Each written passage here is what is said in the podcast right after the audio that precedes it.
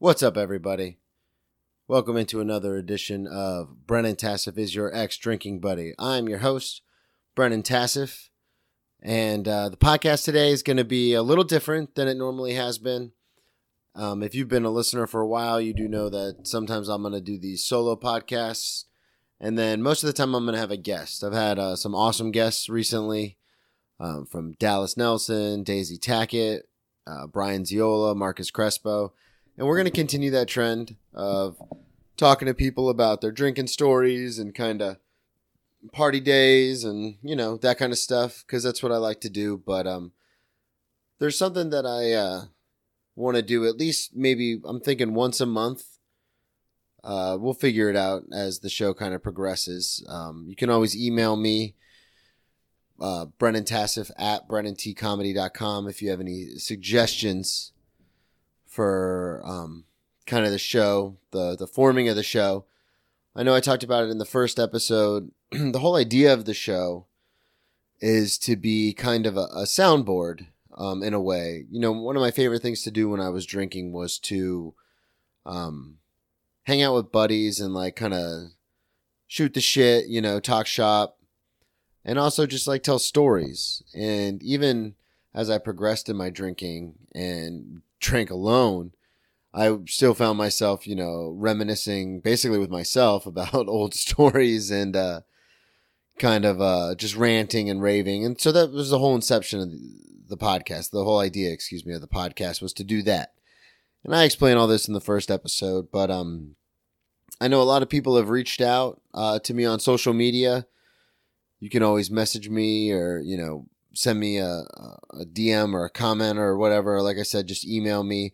But uh, I've had a few people reach out, and it's been super positive about how um, they're they no longer drink either. They're sober now too, and we kind of just shared some stories about that kind of stuff. And uh, you know, it was real inspirational to have people listening and actually, you know, taking to the podcast, which was really cool.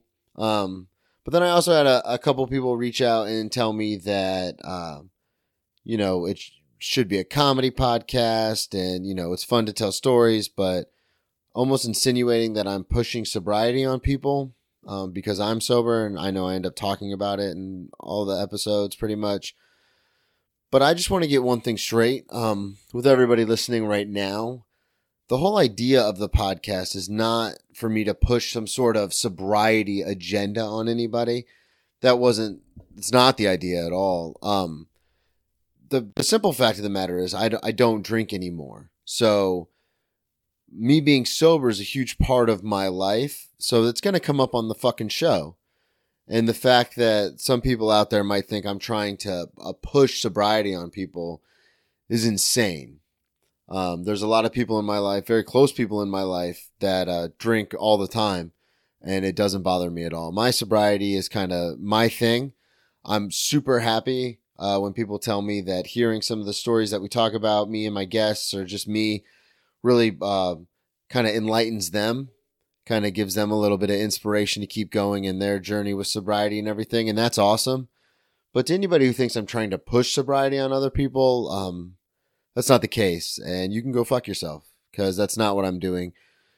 And uh, it's just kind of came to a point for me. I, the reason I feel like I, I wanted to say something was because um, recently there was in the news the uh, 8.3 billion dollar settlement that Purdue Pharmaceutical had, who was the um, innovator in painkillers and opioids when it comes to um, OxyContin. And uh, there were criminal charges filed, and like I said, an $8.3 billion um, settlement was reached. Um, and I got, I saw that news. Um, I think I saw it on social media about a week and a half after a very close friend of mine died of an overdose. And it it really made me think because there's no amount of money that can can bring him back. And you know, this is just the most recent case, but you know, this was a close friend of mine. Um, we lived in a halfway house together for a long time, about a year together. we're only a couple months apart in age. We were born in the same year. He was born a couple months after, or excuse me, before I was. So it's it's bizarre to me to think that people out there are making these assumptions that the whole reason for the show is for me to be like, woe is me. I'm so much better than other people because I'm sober now and everyone should get so like, fuck off. The point of the show, and I'm going to keep saying this is when I used to drink with my friends, we used to hang out and talk shit or I would just talk shit by myself. There's, I know I mentioned this before. There's car rides, hours and hours doing comedy where you're doing triple runs and you're just driving for hours. And I am a crazy person. That's obviously self evident. And I catch myself just, I catch myself now, not even drinking, just rambling to myself. So I figured, oh, well, if I do that a lot by myself and then I love to have people on and hear their stories, why not just turn it into the podcast that I had wanted to originally start with Dan back in South Florida? So that's the idea of the podcast. I'm not pushing any other agenda. There is no secret, like, subtle, like, like pushing of trying to get other people sober and stuff. Because, quite frankly, if you know anything about addiction, um, or know anybody who's going through addiction issues, it doesn't matter what the fuck I say on this podcast people who get sober have to get sober for themselves. And I can only use I because I can only speak from my personal experience, but it's about me. In my situation, it was about me wanting to get sober for me. And I know that's the case in my friend's situation because, you know, he'd gone through so many different treatments and rehabs and detoxes and was going to get sober for his parents and then was going to get sober for this girl that he met, and then that girl got pregnant, and then he was gonna get sober for his son, who's a little over a year old, and now he's fucking dead. Um, so anybody who thinks, I mean, hats off to you if you think me talking into a microphone with comedian buddies of mine is gonna get people sober, then fucking hell yeah, more power to it. But that's not the case. Anybody who really struggles with addiction has to get sober for themselves. I had to get sober for myself. And um, again, I love and appreciate all the support that I'm getting from the majority of people listening. Um, I really appreciate that. Uh, but uh, like I said, there were a few people that reached out and thought I was pushing this some sort of sobriety agenda on people, and I wanted to just clear the air, let you know that that's definitely not the case. I I love drinking nobody loves drinking more than I do, and it's it's a hack premise, but I loved drinking so much that I had to stop doing it. And you'll learn as we go along with the podcast. I'm going to have all sorts of different kinds of people on. Mainly, it's probably going to be mostly comics, but um, I'm going to have all sorts of different people on to talk about stories, crazy stories, and stuff like that. Because I'm genuinely interested in those kinds of things, like stories about, like, think about 10 years ago where you were and where you are now and just all the little random butterfly effect kind of shit that had to happen for you to get to where you are right now listening to this. You might be jogging, you might be working out, you might be sitting in your car, you might be listening to this before you go to bed, but just, I mean, think about that. And then compound that with the fact that everyone's got one of those stories. Everyone's got a story. And I think stories are so fascinating just how people end up where they end up and how they end up and who they are. Like with Savannah, her and I would have never met had I not had my last drunk fallen off the rails, been indefinitely suspended from my original job, and had to go out and find another job. Like we would have never even met.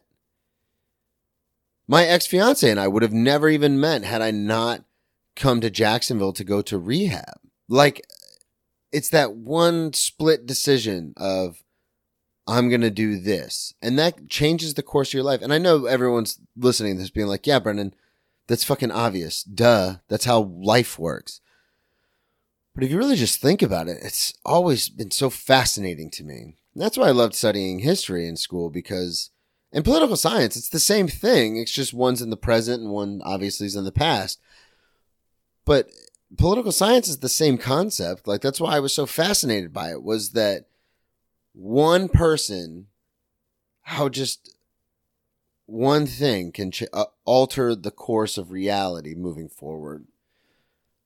And I think that's crazy. And I kind of wanted to touch on that. Um, and I did want to uh, share a story. Um, for anybody who does listen to this, who is struggling, getting sober or staying sober, um, again, please, I cannot emphasize enough how much I am here for those people. Um, reach out, DM me, email me, whatever you got to do. If you just want to talk, uh, I'm I'm here because anybody who knows me or has seen my stand up is very aware of the scars that are all over my body. And I'm not talking figurative scars like, oh, I'm a comic, I'm all scarred and broken. I mean, the literal scars that are all over my body from when I used to hurt myself because I didn't know how to deal with my depression and anxiety. So I would cause myself physical pain because that I understood. That made sense to me. I didn't know why my brain was so erratic. But if I hurt myself, I could focus on that and kind of take away from focusing on things I couldn't control. And so, if anybody struggles with anxiety or depression or addiction issues, obviously I'm not a professional. I'm not a therapist. I'm not a psychologist. I'm nothing of that sort. But I am here. I am here if you want to reach out to somebody. In that vein of how did we get here, that vein of storytelling, and then just thinking about my friend who's dead now because he never had his last drink. He never had his last drug. I mean, he did because he's he's not here anymore, but you know what I mean. Like he doesn't have that story of, well, the last time I used was X, Y, and Z. And that sucks, man. And the reason I think it hits me so close to home um, not only because he was my friend, but because I was very close to being in that situation. So I'm to share a story with the listeners about the last time that I drank. And then again, like I said, we're a comedy show. I am a comedian, so we'll we'll pick it up in the second half of the show. Savannah's to come on. We're to have fun. We're to talk about dating a comic and all the crazy stories about that and you know, our trips to New York and, you know, what it's like to date someone who doesn't drink and even though she likes to drink and we're just going to have fun with it. But like I said, in the first part of the podcast today, I am going to get a little serious. If you don't like it, fast forward. Um, this is only going to be probably about 30 minutes until we have Savannah on. I really would encourage everyone to listen to this story because you don't know if you know you might be fine but you never know when this kind of information could become pertinent in your life you know. You never know someone you or someone in your life has a problem until it's you know until you or that person in your life admits it. And then at least with this story you can have a little bit of understanding of what that's like for the person and maybe just a little empathy because I know no one's gonna if unless you are an alcoholic or a drug addict, you have no idea what that's like. And I know that from the stories I tell people, and they look at me like I'm a psycho. Like, why would you even think about doing that? Like, why would you do that to yourself? And it's like uh, if you have to ask, you don't get it. And one of those stories is what I'm going to share with you. So a little context. Um, this is the story of the last time I ever had a sip of alcohol in my life before I get into the story, when I share my story, not this particular story, but when I share my story story um, at certain places, a lot of times uh, I quote, I say this movie quote. So I'm just going to throw it in at the beginning and it'll make sense, obviously, when I say it. And then further on in the, the story, it'll make a lot more sense too. So there's this really dumb movie from the early 2000s called The Replacements. Um, it's one of my favorite movies because I just started playing Pop Warner when it came out, and it was a football movie about um, what would happen if a professional football league was played by replacements. It's a dumb movie. I know a lot of people don't like it. I have a fondness for it because of when it came out, but there's a scene Stars Gene Hackman and uh, Keanu Reeves. And there's this scene where they lose a game and then they are sitting in the team meeting room, like the next day at practice. And Gene Hackman writes on the chalkboard in big letters, big capital letters, fear. And he says, um, a real man admits his fears. There's some banter that goes back and forth, you know, some jokey lines and stuff. But then Keanu Reeves' character Shane Falco says quicksand. Falco explains it like this: it's a, it's a metaphorical quicksand. He says you're playing, and you think everything is going fine, but then one thing goes wrong, and then another, and another, and you try to fight back, but the harder you fight, the deeper you sink, until you can't move, you can't breathe, because now you're in over your head. It's like quicksand. And I love that scene in that movie because in my life that's exactly what what drinking was. And more specifically, my last drunk was like. I'll never forget it. It was a Tuesday.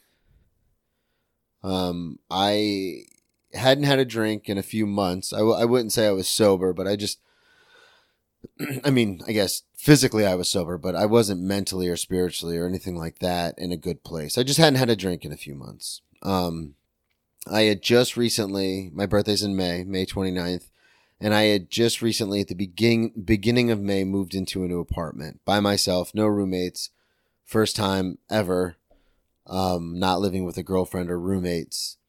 He, I, he kicked me out. But for the sake of the podcast, I'm to say it was a mutual separation. so I'm living in my own apartment. I was at work. I worked in a same breakfast place I work at now. Um, this is 2018. So I go to work that day. Um, everything seems fine. I thought everything was going fine. I hadn't had a drink in a few months. It was my birthday, so I was getting pretty good tips from my tables. And I had every intention of leaving work and going home and just like playing Xbox and hanging out and not doing anything stupid. And then I got off of work. It was around two o'clock because it's a breakfast joint, so we're only open till two thirty. And I, I got out pretty early.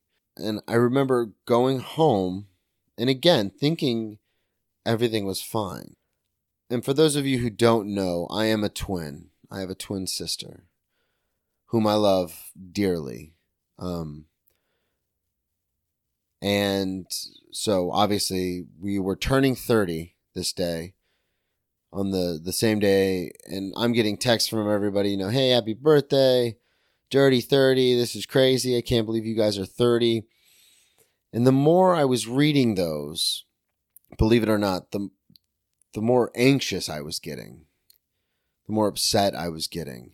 So now it's about 2.30, 3 o'clock, and then I, I'm just sitting on the couch and I'll never forget this. I'm sitting on the couch thinking to myself, when I'm 30, I'm thinking 12 years ago, you were an international baccalaureate at a pretty prestigious high school right outside of Daytona.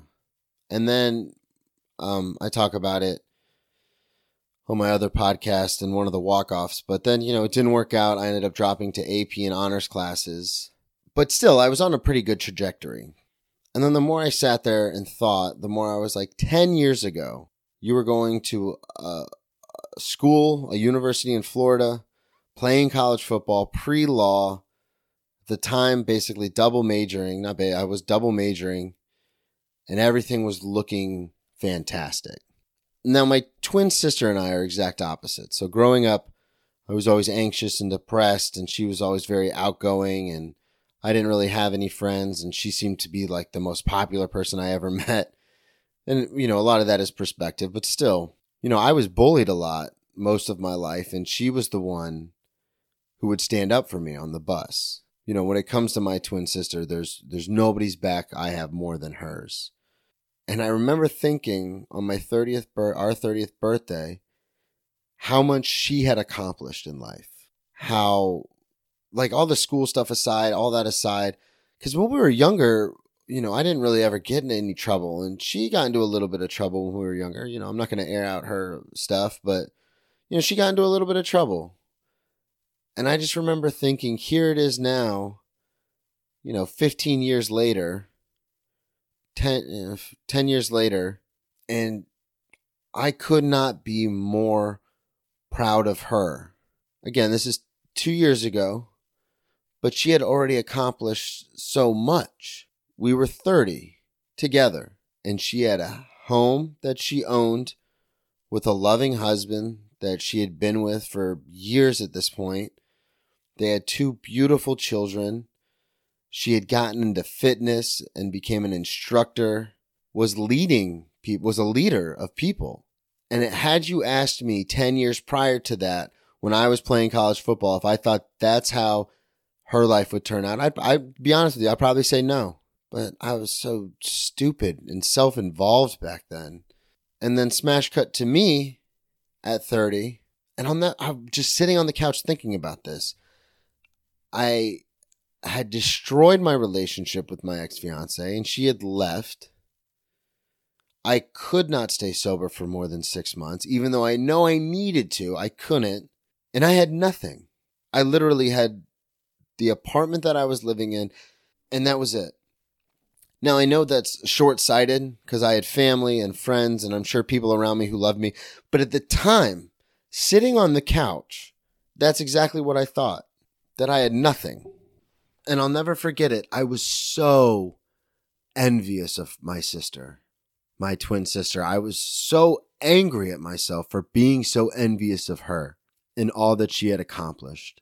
And I was so mad that I had nothing. And I remember thinking to myself, you probably shouldn't drink. But at the time, I did not have the coping mechanisms or the skills to deal with how I felt at that moment. I was in over my head. I felt like I couldn't breathe. I was in quicksand. So I thought, well, I know there's one thing more than anything in the world that might not make me feel better, but it will make me forget how I feel right now. And that was alcohol, vodka to be more specific. So I thought, I've got the next two days off from work. It's Tuesday. I'm to go back to work till Friday. You know what I can do? I can, I've got a little bit of birthday money that I got. You know, my tables tipped me a little extra because it's my birthday. I'm to go up to the store. I'm to get a handle of vodka and a pack of cigarettes. And in the past, that can normally last me about 36 hours. So that's what I did. I went to the store. I got a handle of vodka and a pack of cigarettes. And my intention was to do what I always did the last four or five years that I was drinking, which was to drink by myself, but to watch Netflix, um, just kind of take shots at random quotes and movies and stuff like that. My ex fiance used to have this trick where she would check our Netflix account, and if Burn Notice had been watched. She knew I was drinking God, it's so stupid. But I really like that show. I got a couple jokes about it. I really enjoy that show. And there's a lot of moments you can drink to in that show. A lot of like good quotable lines. But um so that was my intention. My intention was to get the handle, get the cigarettes, come home and then just forget. Forget about what a screw up I was. Forget about how I threw away football and how I threw away being an IB and how I threw away my life. I felt like the biggest fucking disappointment to everyone around me. And I'm sure if I asked them, they would have said no, but I didn't care. I just didn't want to feel anymore. So I started to drink. And I had a friend reach out to me literally that day to wish me a happy birthday. This is a friend of mine that I've known for a very long time. Um, and this is pertinent because he messaged me again. It was Tuesday. He had messaged me and said, "Hey, I'm coming into town for the weekend. I should be there Thursday. I'm going to stay with my sister in Jacksonville and visit with my uh, nieces and nephews and everything. I'd love to see you." And I remember I said, "All right, cool. We should get together. Um, just swing by my place." And I texted him my address. And like we were talking about before, that text is the difference between me sitting here talking to you on this podcast and my twin sister visiting my gravestone.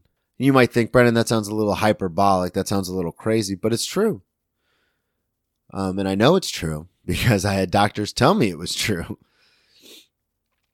Um, so I drank, and it's nothing pretty. It's nothing fun. We'll just fast forward. So I drank all day Tuesday from about three thirty and drank all into the night. Didn't really eat anything. I didn't like. I never like to eat when I drink because I feel like it soaks up with the alcohol, and I want to get the full effect. So, drank Tuesday into Wednesday.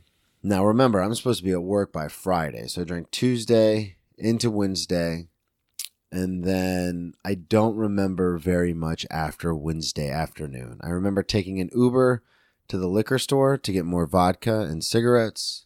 So I had gone through an entire handle in about 24 hours um, which is not healthy. It's half a gallon. Um, I remember taking the Uber, and then it's real spotty. But the one thing I did when I got home, apparently, was I left my front door unlocked, which is something I don't ever do. I'm very just natural instinct to lock the door. But maybe it was because I was hammered. Maybe it was subconsciously I wanted somebody to find me. Uh, maybe I was hoping someone in my family or a friend would come by and like stop me from doing what I was doing. But no one knew what I was doing. I hadn't told anybody. Um, one of the last things I remember was it was dark out, and I remember looking at my phone, and it was still Wednesday. It was like eleven thirty at night on Wednesday, and I remember not feeling well. Um, and I, I was freezing cold, but I was sweating. Um, and like not even like just the chills. I guess I, I wasn't even really sweating. I just had the chills. And I remember going into the bathroom and I I couldn't keep anything down.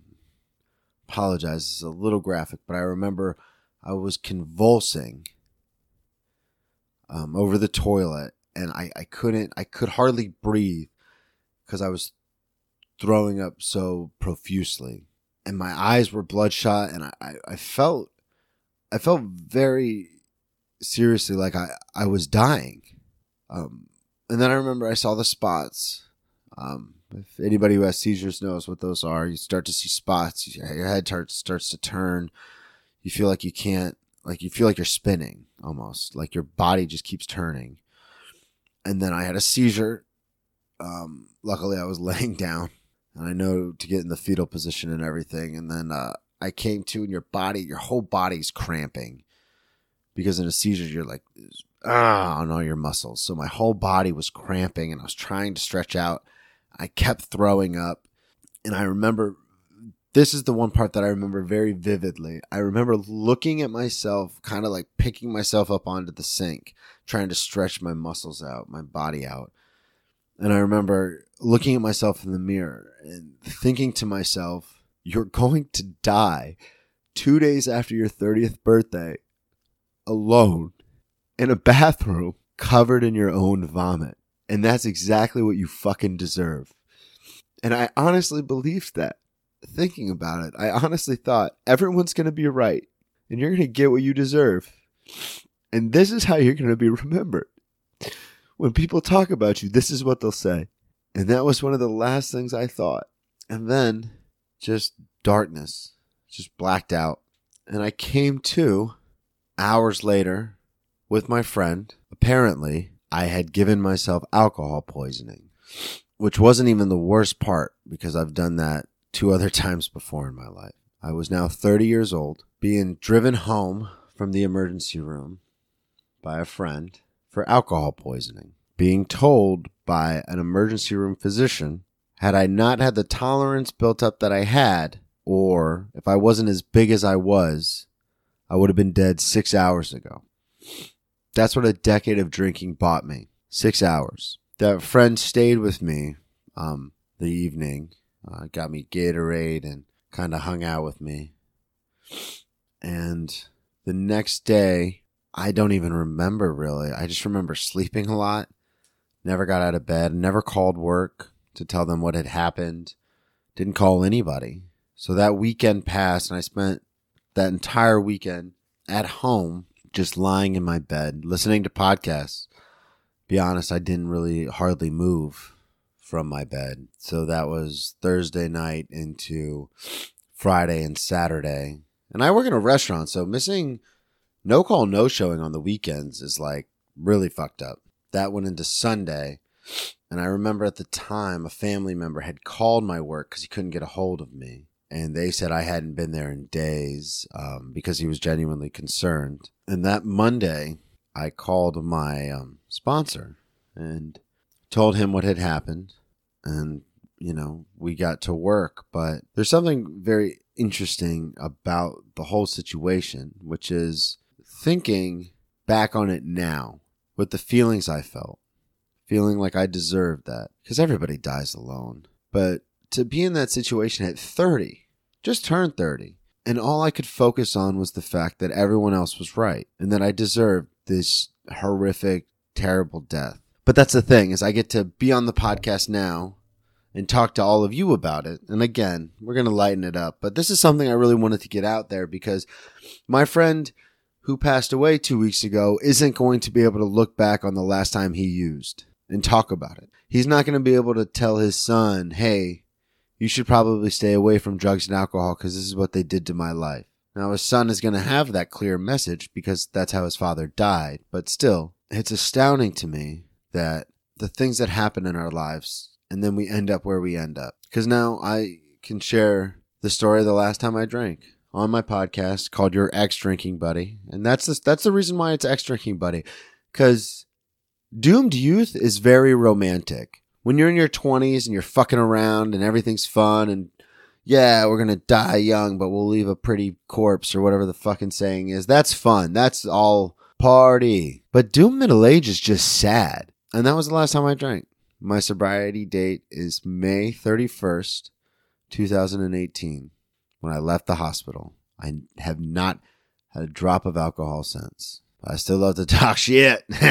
uh, so thanks for bearing with me through that. Um, like I said, we're gonna get Savannah in here through the magic of editing. You're not gonna know this, but she's actually at work right now. We're gonna record her part of the podcast tomorrow.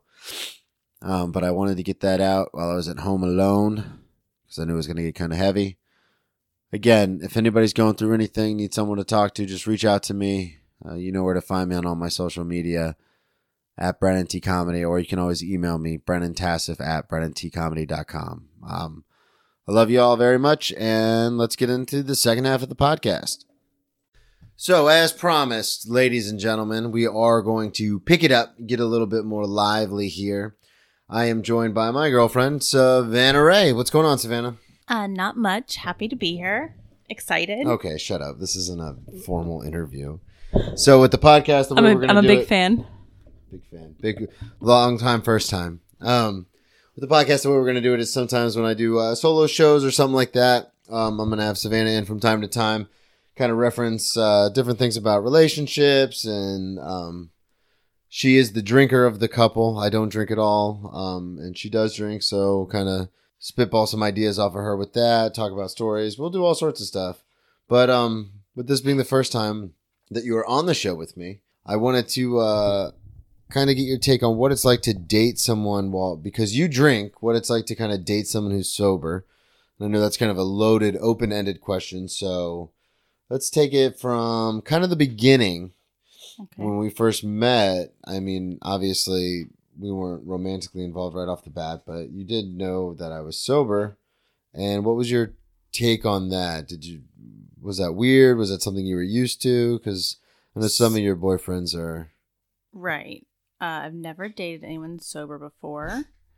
Uh, so we met at work, and it came up pretty quickly since I was doing your training that you were sober. And based solely on all my experience that I've had with anybody who is sober, it was like an immediate bummer. But that's because like everyone I've ever experienced who's sober is like very like righteous and judgy and um Oh, I'm Like, very judgy. Just preachy preachy and like holier than thou and uh so I was like, oh want want. But because you were like, "How is this amazingly super awesome hot guy so lame?" right, like uh, it instantly cast like, oh, he's like uh, one of those weird like judgy like, oh, you drink people. But like like I said, my experience with people who are purely sober has been there just like judgy. And also my experience with people who are alcoholics or drinking problems in the past, which is I mean, some people don't admit that, but like it has been like the people who I've come across with drinking problems are still drinking. It's like, oh, we just avoid that person because when he drinks, you don't want to be around him. And the sober people are usually, you know, all righteous and judgy. So you're my first experience of someone who actually is sober, but kind of. Do I need to get closer? Who kind of like, um, well, obviously wore me down a little bit because you were turned out to be not so uptight, I guess. Yeah, that's a big thing that I try to do. I've explained it on the podcast before. I try not to preach on being sober. I like kind of let everyone else live their lives because there's no. And I address this in the first part of the podcast today. There's nothing I can say or do that's gonna change people's actions with that. But I know you've dated some some wild and crazy guys in the past. Is it? Um, I know you and I have talked about this obviously off air, but is it disheartening for you? to imagine a world where it's like, oh, we'll never be able to like go hang out at a bar for happy hour and just get drinks, or we're never going to be able to toast champagne if we get married, or you know, we're never Uh, gonna. So like some of those little moments kind of seem like bummers. Uh, but like overall, like my relationship with my past uh, boyfriends who drink has not been like great. The drinking part, I've you know had ones who drink too much and don't they're not responsible, or then like I've had ones who try to like bag on me for drinking. and I never did anything bad, even though they drink. Um, so like I had this weird like as I kind of like edited down broke up with I guess certain boyfriends like you know you kind of like I compile your ideal list of like qualities. And I always thought on that list would be like someone who enjoys good wine because obviously I like good wine. Like I like it so much that I'm interested in being a sommelier. And like that's something that I envisioned is like going out to dinner and stuff and like getting a great bottle of wine so it was immediately which like we still do. I just I know. don't. I just I just drink it, but so I didn't really, uh, I didn't really think that I wanted to be with someone who didn't drink. It was kind of like a whole new. When I discovered you didn't drink, well, first of all, once I when I discovered you didn't drink, I wasn't like into you. I, I was just meeting you. I was like, oh okay. Um, but then as I realized, I was gonna say, I would beg to differ. Normally, it's when people are the most into me when they're just meeting me, and then I start to talk, and they're like, "Oh, never mind." No, it was actually the opposite. Like you kind of like won me over little by little, and I was like, "Oh, he's cute. Oh, he's charming. Oh, he has a sense of humor about not drinking. Okay, interesting. Yeah, it's my entire set list. Yeah.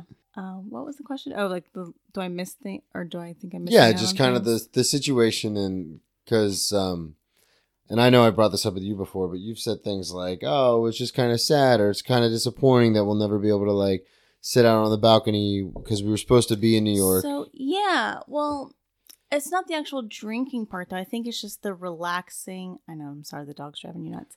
It's just the like the relaxing and the like natural talk and flow like as you drink and like your inhibitions get lowered and you like get giggly that like sort of like conversation that flows but we can still have that. You just have to be in the mood for it. Yeah, and that's the thing is um that's definitely one thing that I've realized that I miss is like hanging out with old friends or family or something. And then I remember like when we hang out now, I think I remember this being a lot more fun. And the biggest part of that is because when we used to hang out, we used to all have a couple of drinks and then we start Right, talking and like like you said, getting giggly and talking shit and kind of having a good time. And then it was a lot more fun. And now that I'm always aware and present with what's happening, it's kind of it's not as fun to kind of just hang out and talk and but I yeah, know you when have to like make a definite effort. But also like we kind of figure things out as we go to because obviously it's my first time ever dating someone sober. Um but like from the get-go i like kind of made it known i think that i like i like wine i'll have a cocktail every now and then like i didn't try to like not do that for you because i didn't want to like alter myself for you but also i'm like wasn't out of control so i didn't think it would be like a huge issue but we like for instance like the after the after dinner drink thing like we kind of like figured that out like Yeah, so there's this um whenever we go out to eat, um I'm very much uh not really uh, an atmosphere guy. I'm kind of like, I shovel the food in and yeah, like well I go get- when we go it- out, I'm out of the way. hungry and I mean I have no problem like getting, you know, multiple courses, like four or five courses, but when the meal's over, it's over. Like I'm ready to go. And a lot of times you end up with, you know, half a glass of wine or you want to get an after dinner drink. And for about a year and a half of our relationship, I was very much like, ugh, I just want to go. Like, let's just go I think, uh, home. Like the very first time, like I ordered an espresso martini, like the dessert came first, and then that came later, and like the dessert was shoveled down, and then it's like, well, crap. it's not shoveled down. I just eat quickly. okay, gotcha. well, like I'm full, so like I'm like having a few bites, and then it's just like gone, and then my drink gets there, and like, oh, now I have to chug this because he's obviously ready to go. So it was like a little bit of a disconnect, but then like it's really interesting because it kind of makes me think more about like it's not the actual drinking it's like what comes with the drinking that you so like being able to like pinpoint that like i like when you sit and have after dinner drinks and you like are enjoying them and talking and then i was like you should start getting like a freaking cappuccino or an espresso and like having something to drink and sip on I believe that was my idea, but i yes. believe that was my idea but yeah, we did um, come to um, a very good compromise, I guess you'd say, in that instance. Because now, because a lot of, and it works out for me too, because a lot of times by the time we're done eating, because we get such big meals, I'm like ready to go to sleep. So it actually is a, a win win because then you can sit and relax and finish drinking whatever you're drinking, and I can have some coffee or some cappuccino or an espresso, depending on where we are. And then that gives me a nice little zip to kind of keep the rest of the night going as far as like you know if we want to go do something after or something like that but um so now we're coming uh we just passed two years of dating right and i wanted to get your take on just kind of what because you've never seen me drunk. I wanted to right. put that on the record. Right. You've never seen me actually you've never seen me um messed up in any way except once when I got my surgery and then I wasn't even that messed up. I was not nearly as messed up as No, they promised I was going to be and I was very held- upset. you held it together very well well, when I went to get the surgery, I talked to my sponsor about it and I talked to you about it and I was really worried because I was like I haven't done anything in so long like I'm scared what if this opens up some sort of weird Pandora's box because the doctor kept telling me and the nurses were like yeah that happened to Dax Shepard recently Did you Yeah, Hear about I- that? yeah. Yeah. If you guys listen to uh, Armchair Expert, he has a the podcast titled uh, Day Seven is really good about him falling off after getting into an accident um, on pain pills, and um, I've seen that outside of show business circles. I've seen that just in my daily life, like my real life, like that happening to friends and things like that. People falling off because you know they got sick, so they started taking Nyquil. Well, a lot of people don't understand this or don't know this, but Nyquil is like ten percent alcohol. Mhm. Um, I know Jay Mohr used to say, uh, uh, you know, that funny kind of bit that he had where he'd say, "Yeah, I would tell people I was sober, then I'd go home and drink two bottles of Nyquil to fall asleep." Like that's not, you know what I mean? Like that's not. yeah. So I was really worried that when I got the surgery, I'd be messed up. But yeah, I came out of it and I was talking to Nick, my anesthesiologist, and everything was fine. And he, I told you, he even said like, normally people are really like messed up coming out of this. And I was just talking to him about his daughter playing soccer, and I was, I remember all of it. I was fine, and uh, Yeah, that's crazy. So yeah, so you've never seen me like messed up, and I tell you all the time, and I think this is something anybody who is not even struggled with addiction issues, but anybody who's had moments in their life where they like to party a little too hard, um, can kind of attest to is that it'd be fun. I tell you this all the time. It would be a lot of fun if I started drinking again for the first while. hmm Um, but then, and you're always like, yeah, that sounds like it would be fun. Like sometimes I describe it to you, and you're like, yeah, that sounds like a, a great time. But then I kind of get into the whole, yeah, but then I'd stop going to work. Then I wouldn't, you know, take care of the dogs, and then you'd be coming home, and I'd be passed out on the couch with like bottles around me, smoking in the house. And, Yeah. So when I first started dating you, like I really have never, like I've said previously, like never had experience with someone who is an admitted alcoholic and recovered. Uh, so, so it was like my first experience with someone who is sober and saying I have a problem because I feel like in Duval, if you have a drinking problem, like all my circle of people like there's the people who drink too much and like can't admit to themselves and like the sober judgy people that's the only type i've had experience with like i said earlier. Um so it was very interesting and enlightening to be with someone who was like no i have a problem like if i drink like this will happen and then it was i was very instantly transported to like, yeah i would hate that i would not we would break up because that sounds like a nightmare to deal with that Yeah, yeah, and that's the thing too is that it's it's interesting. Um, and I think I've told you this, but I know I've talked. I think I've talked about this on the podcast. Um, if I, I believe I touched on it um in the first part of this episode. Uh, full disclosure: we're recording these at two separate times. So I recorded the first part of this episode uh, two days ago, and now we were recording this uh, a couple days before this airs um, to try and lighten it up. But um, my biggest thing was when I first got sober, I used to say, and I'm sure you have this experience with certain ex boyfriends and just friends, because I know you have some friends that don't drink anymore either. Um, but I would say like, oh, I can't drink. I know what's going to happen. If I drink, I'll you know I'll miss work, or if I drink, you know Alyssa's going to be mad at me, or if I drink, you know this, you know my boss is going to be mad at me.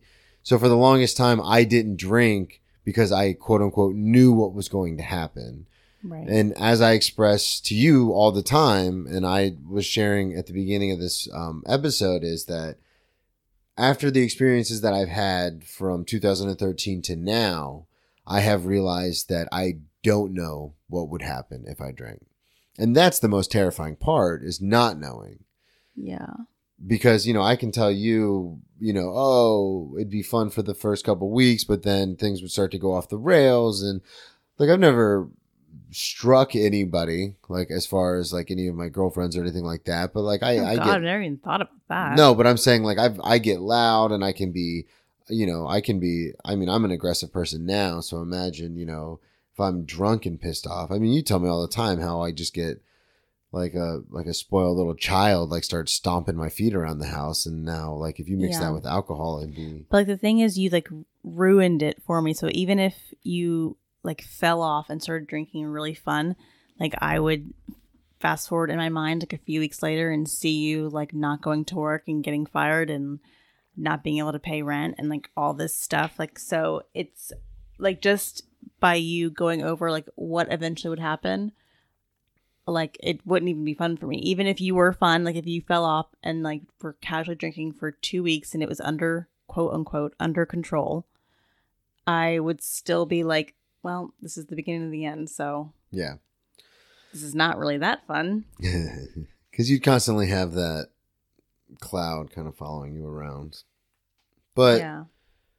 let's let's let's cheer it up. Let's let's liven it up a little bit. So Okay. Savannah and I were supposed to be living in New York City as of April 1st. Well, I thought you said cheered up. Now you're going to depress me.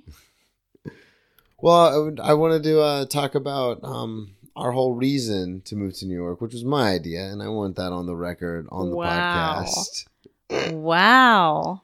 This is a running bit that uh, Savannah and I have because I'm convinced it was my idea to move to New York, and she's convinced it was her idea to move to New York. So, Uh, for the official record, it was definitely my idea. I heard about a job opening in New York City uh, at my company, and I've wanted it forever. And then I decided to apply for it, and then I got it. And then when I was talking about applying for it months in advance, because it was always on my radar, I said, That's a great idea. Why didn't we think of this sooner? We should move to New York City. Mhm. My idea. like I had ha- had the plan set before I started dating you. like it was like it was on my vision board. Ugh. But, um, Yeah, we um we've uh, been in New York a few times. So the first time that we went, um, as the listeners know, I'm a stand-up comedian. Um, and the first time we went, we had only been dating for a few months. Um, and this Six months. it wasn't six months. You got it for me for Christmas. Yeah, but we went in April. No, no, no. We had only been dating for a few months when you got me this gift. Oh, I know. Yeah. A So you guys want to hear about how crazy Savannah is? Psycho crazy Savannah. I'm It not- was actually It's not psycho. I just. it was the nicest thing I think I've ever gotten as a gift from anybody. Um, so we started dating, and then you like obviously you knew I did comedy and everything, and then for Christmas You want to tell the listeners what you got me the first year we were dating? yeah. dating? So he uh was pretty. What's the word? Like you're very clear, like about who your favorite comedians were.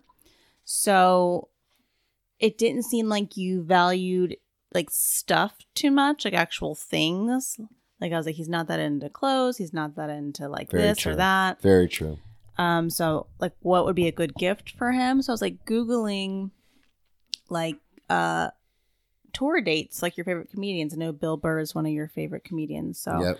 I was looking up like Fucking Bill- Billy Bear. looking up like Bill Burr or like Tom Segura, like tour dates and Tommy Buns. and then it came up that he was performing Bill Burr because it was like a search for Bill Burr like dates. He's performing at this like New York charity event, and it's called like uh what was it like Night of Laughs or something? Laughs in the garden.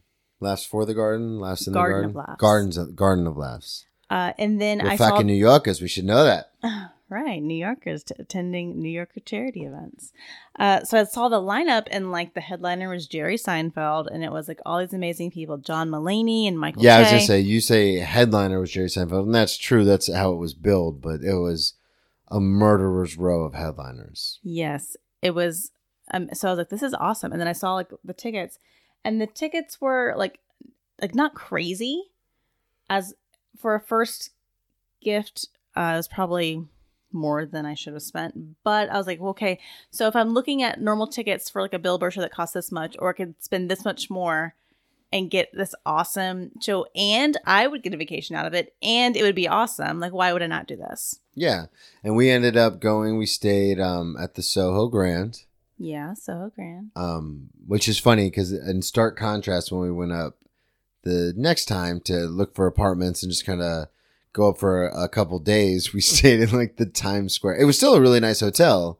Well, it wasn't right in Times Square. It was like kind of off it, but it was like or like a little bit It was called, wasn't it called? Oh no, No, it was it was called called- Central it. It was called Park Central. Park Central. That's what it was. But I mean, it was still a nice hotel. But it, It was just kind of central. It was we funny because 'cause we it were was- looking uptown and downtown, and then we quickly realized uptown was like not the way to go. Yeah, but I just thought it was interesting because the first time we went to New York, we stayed in like the true like this is what you would read about in like a travel blog kind of thing. Like you stay at the Soho Grand and you stay downtown and you go to these events that are normally only locals go to and we ate at a bunch of really nice places that I had never heard of and all this kind of stuff. And then when we went the second time, it was just like, nope, we're staying like right where all the tourists stay. There was like a band checking in, like a high school Yeah. band when we got there. So it was just it was it was interesting. But the first time, um, I got to meet Dave Chappelle, which was really cool, outside of the Soho Grand. And I just want to put this on the record for sure. Anybody who says smoking cigarettes is just terrible all around has never smoked a cigarette outside the Soho Grand at 7:30 in the morning and got to meet Dave Chappelle because And I want to put this in the record. Uh, when he says he met Dave Chappelle, he looked up and said, "Hey, you're Dave Chappelle," and Dave Chappelle said, "Yeah." we're best friends now. Okay. Um, but yeah, so it was really cool, and I was I was kind of blown away.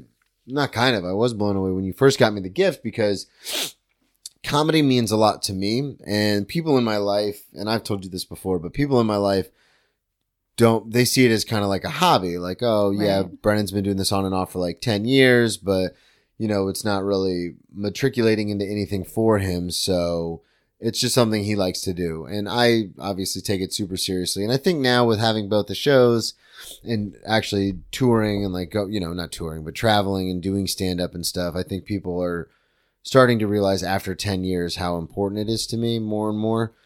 But you kind of i mean you already described it but you were kind of like all in like well he you know the, the thing he cares Oh, about yeah. the most is comedy so we might as well do that. So I kind of know a little bit firsthand, like when you have like a goal and like a dream like that, you can't be told not to pursue it. You have to go after it, and um, you're doing really well at going after it. i And appreciate that um, it doesn't do anybody any good to like tell someone that's stupid. Don't do that. Like that never works out. So like for anybody, like any, it's like almost every story you hear about anyone who's ever successful. Everyone's like, oh, when are you getting a real job? Like, Yeah. you can't ever like squash someone's dreams. And if you like down the road you were doing this for years and then because I know you stopped for a while, but if you like are doing this for years and like it's not getting where you want, like it's something you have to decide for yourself. You can't have anyone tell you that's a stupid hobby. Like it's just it only makes sense as someone you're in relationship with. You just have to support what they want to do. yeah, and that was I think that was um, initially, you know, to open up our relationship with kind of like that whole show of like, yeah, like this is what you do, and I'm all for it. Yeah. I mean, because I know sometimes Absolutely. you, you watch a lot of stand up, like when you go into your office and you kind of do your, when you do your things in the office, a lot of times you have stuff in the background. And a lot of times it's comics that I, you know, Buns or Bill Burr or, you know, Sickler or any of those kind of guys. And these are comics that I really, really like. And you just kind of have them on in the background, but it still is, is it's cool because one, I'm sure you would still watch them, you know, Well, regardless. that's not true. Like I definitely pick things that I know that you would like because I like to like know what you're listening to and I like to if there's something that I think is particularly funny, I like to be able to joke with you about stuff. So like I, I, I do pick things that I know you like. well, And but I mean I pick things that I like too, but like if I'm just like, oh, I don't know. I'll put this on. I know he's seen it a million times. Well, it's and it's also weird too because when we go to New York or sometimes around here when you come to shows, Savannah has a very odd way of showing her humor. She doesn't really ever laugh out loud too much. I shouldn't say ever, but like we'll go. I know this happened a lot when we went to the cellar because we were going to the cellar like three times a night. The five nights we were there, four nights we were there. But after the show, you'd go, yeah, no, it, they were really funny. They were really funny. But your way of showing it is to kind of just smile and nod and then occasionally chuckle. And I thought for the longest time, and I could still be way off and wrong about this, but I thought for the longest time you were just trying to appease me. Like, oh no, Oh, they're no. funny. But you just don't have that like guttural reaction that I do because Right. No. everyone makes fun of me that I laugh at everything and I laugh Yeah. like an idiot. And I'm really restrained. But I will say, like, when I get, which this is something is weird because, like, when I get like tipsy and stuff, I laugh a lot more. But I think I don't get like, I really let loose and get as tipsy around you because sometimes I feel like I don't want, because, you know, I know you joke like, oh, ha ha, glug, glug, glug. But like sometimes I'm kind of nervous about like getting too loose around you. But normally under normal, under normal circumstances sorry i'm drinking wine right now and so i'm like all over the place. Glug, glug, under glug. normal circumstances i um i'm pretty restrained. I don't laugh that much. I'm just like a smiler and kind of like a little giggle but which in the um, comedy world we have nothing but admiration and appreciation for. i mean whatever. No, it's um it's I, it doesn't feel natural to be like yeah to do that. It's not natural for me. Yeah, that's odd too because I I laugh at the dumbest stuff all the time. So what is it like? Let's keep this on track. What is it like, um, in your experience to date someone who does comedy? Because I know you and I in the past have had you know times where we're completely understanding and it's like okay no i know you got to record the podcast or i know you got to go do this show then there are other times where you know there might be a miscommunication and you, you or i could get really frustrated like what do you mean you know you you got to go in your office for three hours to record a podcast or what do you mean you're going out of town to daytona to do a show for like one night to do you know you're gonna drive four hours round trip to do 10 minutes like what so Um, what is that like not having a normal schedule like you know boyfriends in the past where it's like yeah you know i go to work from this time to this time then i come home and i drink and then we go out and then that's the day. So honestly, I don't really mind all that stuff in general. The only time where I seem where it seems to be like an issue is when like I have when I'm trying to like picture how like this day will go. Like so if I have a day off, I'm trying to like, oh and trying to like make, you know, like start in my head to make the effort of like having like a nice day with my boyfriend, like, oh, this should be nice. And then come to find out you have all this stuff planned. That's the only time it's like a bummer. It's like, oh, well, I didn't realize. But I mean, you always have stuff planned. So it's like my own fault for not even like thinking about like your stuff outside of actual like your job work, but like your comedy, like that could be very flexible or spur of the moment. Like I don't it's even think about definitely very fluid Right. So, like when I start like getting carried away in my head about like, oh, maybe we could do this this day or maybe we could do that, and then I realize I have all this stuff planned, and it's like, okay, well, whatever. but that's just like a very uh brief reactive reaction because honestly like I like having a lot of time to myself so I don't like care too much. Like at, in the end all be all like I don't mind. Okay. Yeah, because I, I never really know because um I'm very introvert so like time to myself is okay but like the only time is when I like envision us like oh maybe we can take the day and go like somewhere cool like Cumberland Island and see the horses. Like I'm thinking this stuff and then like I'm just like casually chatting with you and then you're like yeah I'm doing this and this tomorrow. I'm like all right well dreams dashed okay. Never mind. Alone time again cool.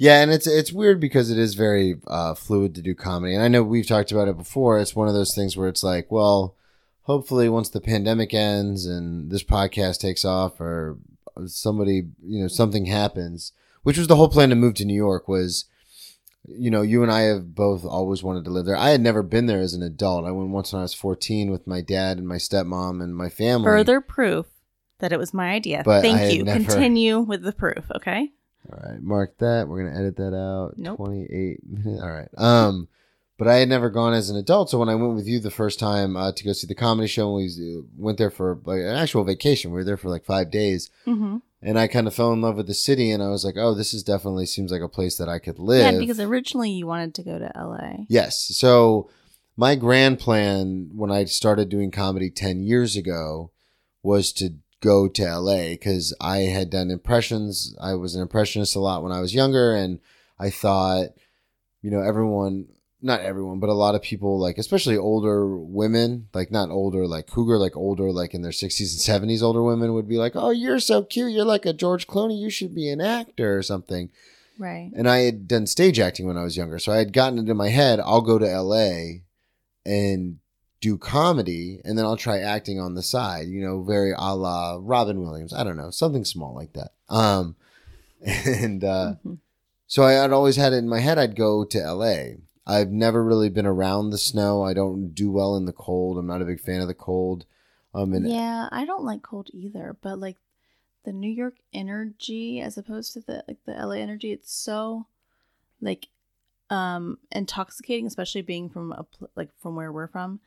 That like I feel like snow and cold is something that I would like definitely just put up with, and I, I mean who knows? Like after a few years, it might be like okay, I'm over it, but it's something that I feel like I have to get out of my system. Like I ha- I need it's in my skin. I need to go. yeah, well, and I have that- felt have that New York energy, and like I, yeah, you felt it too. Like once we got up there and I was an adult and I could kind of because when I went up there when I was 14, you know, it was my we were kind of following my dad's lead. Like I didn't know anything that was going on, but then to go up there as an adult and be like, you know, first of all, I went up there with the mindset of I want to check out the comedy scene, and then just to be able to go to like to the cellar and you know, you inter- you basically walked up to Tom Rhodes after I told you how much I liked him, and you were like, Mhm. "Hey, uh, Tom, this is my boyfriend Brennan. He's a really big fan," and I was like, "What are you doing?" I or like to be out so that was some that's like a I got some drinks in me, whatever. You Yeah. like him, let's go say hey. Yeah. And you're like, no, no, no. I'm like, yeah, we're going. Yeah. Um, and like I got to, you know, smoke a cigarette outside of the cellar with Dave Attell and everything's just kind of happening. Oh yeah, that was cool. Yeah, and it was just very much like, oh, if I if we lived up here, I could just come to the cellar after work every night and yeah, do this and the every thing about day. like New York is usually people don't give a shit. Nobody cares. Like I love that. Like that was the other big thing. I that love that really nobody cares. Um, also, I hate driving, so I love that you can get around in public transportation and walk everywhere. I love that. But like the whole vibe of like no one's trying too hard, like even like um well not all super rich people, but like even like very wealthy people and uh famous people who like they're wearing sweatpants and Adidas and like no one cares. Like no one's trying too hard. I hate that like Miami uh you have to be beautiful and I hate that LA super fake. Like it's it's very as um a kind of an introverted person like that seems very exhausting to me. Yeah, and I, I I, want to not talk until I feel like talking. When I feel like talking, I'll talk, but like I don't want to have to like fake it every day and like Yeah. be that fake person every day. Well, that was the thing is I I've said this before, um, but when I went to school in South Florida, like I make the joke all the time, like going to class was an event. Like you couldn't just like be yourself. Like everyone had to Oh put my on like this whole persona before they left their dorm room because you know, just the environment of being in South Florida, um, and that whole like scene of being down there, and it's a lot of wealthy kids and all that kind of stuff. So I really liked New York because when we got up there, it was very much like I felt at home in all the chaos. And I know I've told you this before is, you know, I grew up as a kid and my life was very chaotic. And so to be around all the noise and the Yeah, hustle and bustle it's like a and weird stuff, chaos it's like, it's like it's it's, calming it's- to me. it's busy, but like no one gives a shit. Like no one's like, oh my god, it's chaos, it's traffic. Everyone's just like, whatever, man, yeah. traffic, chaos, honking, sirens, Well, sirens. I think everyone, I think everyone who lives up there is is at home in the chaos as well. I think that's why it's got Right. such that vibe to it. But Yeah, because like I don't like being isolated. Like for some people who like say like, oh my god, I'd love to go live on thirty acres of farmland. I'm like, oh my god. well, and it's no. ironic too because both of us, like you were saying earlier, you're more of an introverted person. Right, You don't but mind like, being I don't want to be but- isolated. Yeah. I but I don't necessarily want to talk to people. But like I want to be around people, know what's going on, but I don't want to actually have to like talk to Yeah, you. be alone in a crowd. I understand. that. Yeah. Like I want to go like sit at a cafe with myself and like read a magazine and just like see what's going on around me, but not like have to actually interact. interact with people. Yeah. Yeah. Well, that was the thing too. So we were gonna go up there, and then my big thing was, okay, this is the the thing that I need to kind of figure out what I'm gonna do with comedy because I love being in Jacksonville. I have a lot of very close friends. Um, obviously, a lot of them have been on the podcast, especially in comedy around here. But my thing was. What I'm trying to say, I think, is going over a lot of people's heads here. And I'd be the first to admit that not all of my jokes are funny. Like some of them are, I take a lot more seriously than just like, ha ha ha, let's laugh at this.